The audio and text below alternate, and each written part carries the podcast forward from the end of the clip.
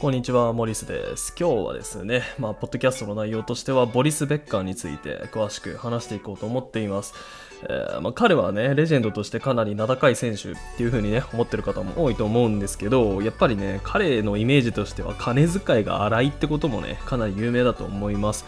でまあ、最近入ったニュースっていうか昨日の話なんですけど、まあ、彼がね破産申告をした際に、まあ、資産を隠蔽した容疑ってのがかけられてますでそれで彼が懲役7年の休憩を受けてるっていうねそういう報道だったんですけどまあそのことについてね詳しく解説していこうと思ってます。でまあ今のところね日本のメディアとかでも自分がこれ撮ってる時には1つぐらいのところしか取り上げてなかったかなっていうトピックでまあこうやってねポッドキャストっていう形なんであのランニングとかねしてる時とか、まあ、洗濯とか料理とか家事とかしてる合間とかに、まあ、こうやって手軽にね情報摂取できるようなそういうポッドキャストを撮ろうと思ってます。でまあ今日取り上げる内容としてはねウィンブルトンのトロフィーが一体いくらぐらいなのっていうそういう話とかもします。なのでまあちょっとした豆知識というかテニス界のトリビアもね楽しめるようなそういう内容です。なのでね軽い気持ちで最後まで聞いていただければとてもありがたいです。はい、ではじゃあ、まずね、ベッカーにかけられている容疑ってのが、具体的にどういうものなのかっていうのを紹介させていただきます。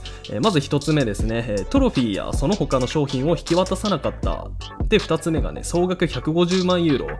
まあ、日本円にするとね、約1億9950万円ぐらいっていうふうに言われてますね。で、それ以上の財産の隠蔽。で、3つ目が、ドイツとロンドンの不動産、株式、銀行口座などの財産を開示しなかった。で4つ目が約50万ユーロ。日本円にすると6650万円ぐらいですね。でこれに上る財産の持ち出し。で最後が82万5000ユーロ。これが日本円にすると約1億1000万円ですね。この負債の隠蔽、えー、まあこうやってね、情報をずらずら言いましたけど、まあ強烈ですね。じゃあなんでこういう容疑をかけられたぐらい、ベッカーね、貧乏になったのっていう、その理由について話していくんですが、あまあこのおじさん本当に金遣い荒いですよ。えー、彼のね、まあ昔結構90年代とかに、まあ話がね、移っちゃって、結構ね、まあ、なんだろう、知られてないっていう面も多いと思うんですけど、このベッカーはね、モデルのパーバラ・フェルトゥスっていう方と一回結婚してるんですよね。で、まあ結婚したはいいんですけど、まあその後離婚します。で、それで裁判になって、まあもともとね、ベッカー浮気とか DV してたっていう疑惑とかもあったこともあって、まあ裁判かなり不利に進んだんですよね。で、結局和解金もね、1440万ドル、あ日本円にすると17億円ぐらいの和解金とかも払ってるんですよね。で、プラス彼はね、いくつかのビジネスも失敗してます。で、あとは脱税疑惑とかで、これもまあ裁判所とかにね、300万ユーロ、まあ4億円ぐらいの支払いとかも命じられてて、もう本当に借金まみれっていう感じで、よく生活できてるなっていう、そういうイメージを持つんですけど、で、こういう状態なのにもかかわらずね、このベッカー、2017年に、えー、マヨルカ島っていうね、スペインのところがあるんですが、まあ、ナダルの地元ですね。で、そこで不動産をね、購入するために、まあ、彼のプライベートバンクからおよそね、まあ、日本円で5億5300万円って言われてるんですけど、それぐらいの金額を借り入れようとしたらしいんですよ。で、借り入れようとしたんですけど、それがバレて、イギリスの法廷からね、破産宣告を受けることになります。このなんかね、ずっと借金まみれで生活してきて、で、なおさらね、なんか不動産を買いたくてお金引き下ろしたら、裁判所からバレるっていうなんかバカみたいな行動なんですけど、まあそれが原因でねこうやって資産の受け渡しっていうのを命じられたんですけど、まあ、さっき言った通りね資産をまいくつも隠したり隠蔽したりっていうことをしたことで、まあ、今それが問題になってるっていう感じですね。で、引き渡さなかったとされている、まあ、資産の内訳みたいなの、そういうのも面白くてですね、まあ、1985年と1989年に優勝した時にもらったウィンブルトンのトロフィー、この2つですね。で、あとは1991年と1996年の全豪オープンで獲得したトロフィーと、あとは1992年のバルセロナオリンピックの男子ダブルスで手にした金メダルのまあ、そういう、なんて言うんだろうな、トロフィーと金メダル、これがまあ資産に含まれてるっていうことで、これをね、まあ、引き渡せと言われたらしいんですよね。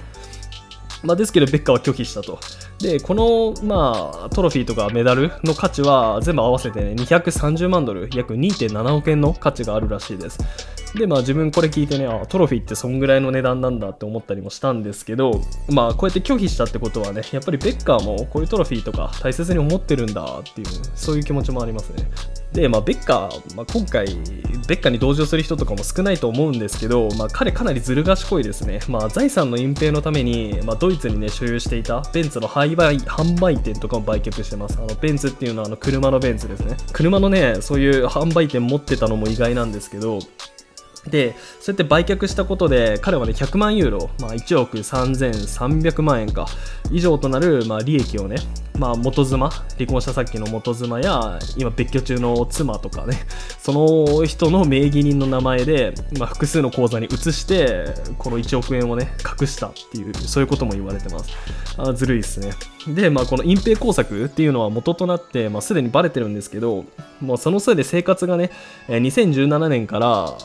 2031年まで行動が制限されるっていうことが、まあ、決まっています。でこれは結構前例とか見てみると1年ぐらいでね終わるのが普通らしいんですけど、まあ、ベッカーはそれを超える14年間っていうね、まあ、行動が制限されるっていうあもうなんかこういう悪あがき感とかちょっとなんかみすぼらしくて見てられないですよね、まあ、曲がりなりにもねテニス界のレジェンドなわけじゃないですか。こういう姿見たくないですよね。でも個人的にはねなんでこんな貧乏になれたのか本当に不思議でだって彼ってグランドスラム6回優勝しててキャリアの中でタイトル49個も取ってるんですよ。で稼いだ障害賞金はね30億円を超えてるわけですよ。でしかも自分が不思議に思うのは、まあ、そうやってね若い頃に稼いだお金をちょっとねなんかリッチになっちゃって使っちゃったごめんみたいなそういう気持ちだったらまだわかるんですよ。最近まででもねジョコビッチのコーチしてた人ですよ。でテニスコーチって、まあ、プロのねこうやってトップ100から上の基準の選手のコーチ務めてる人って結構本当に夢がある職業であの女子選手のねコンタベイトっていう選手のコーチを務めているトゥルスノフっていう方がいらっしゃるんですが、まあ、その方がねスペインの記事に対してねメディアで答えてた内容が面白くてテニスコーチの中でも週に10万円稼ぐコーチってのも全然普通だよっていう風に言ってたんですよトゥルスノフで中にはね週に80万円もらってるコーチとかも全然いるんだぜっていう風に言ってたんですよ。でジョコビッチですよ、ベッカー、あのコーチしてた、指導してた選手、世界一のコーチですから、週にね、やっぱこれぐらいもらってたと思うんですよね、自分も。で、あのトゥルスノフ加えて言ってたのが、コーチっていうのは、選手がね、結果を残したら、そのボーナスとかをもらえるんだと。だから大会賞金の合計のね、グランドスラム賞金の30%をもらったっていう風に言ってたコーチも知ってるっていう風に言ってたんですよね。でこれはねベッカーも全然あり得る話であ、まあ、相当稼いでたと思うんですよね。もう世界王者のコーチだったわけですから。なのにねこういう状態になるっていうのはやっぱ彼ねちょ金銭感覚おかしいと思いますね、まあ、ギャンブルも好きだっていう話ですからね。彼実はねプロポーカー選手だったりするんですよね。で、はい、今日のね、話まとめていこうと思うんですけど、まあ、ついこの間までね、あの、ヤニック・シナーの、まあ、コーチ、あのー誰になるのかっていう話題あったじゃないですか。で、まあ、その有力候補としてね、ベッカー上がってたりしてたんですけど、まあ、行動制限ついてるし、結局無理だったのかなっていう、なんかそういう感じも受けますよね、こういう報道を受けると。まあ、結局、シナーのコーチはね、バグノッツィっていう方になったんですけど、まあ、ベッカーのね、コーチっていうのはグランドスラムね、ジョコビッチをね、グランドスラム6回優勝させたっていうことで、手腕自体はね、かなり評価されてる人なので、まあ、もう一度ね、なんか誰かコーチして、一緒にね、成り上がっていく姿とか、新しい視点関係とか自分はねかなりなんか想像したりしてね楽しみにしてたりもしてたんですけどまあ彼もねブンブンサーブって言ってねサービスがすごい選手でジョコビッチのサーブとかセカンドサーブのクオリティが上がったのはベッカーのおかげっていう風に言う海外サイトとかもありますから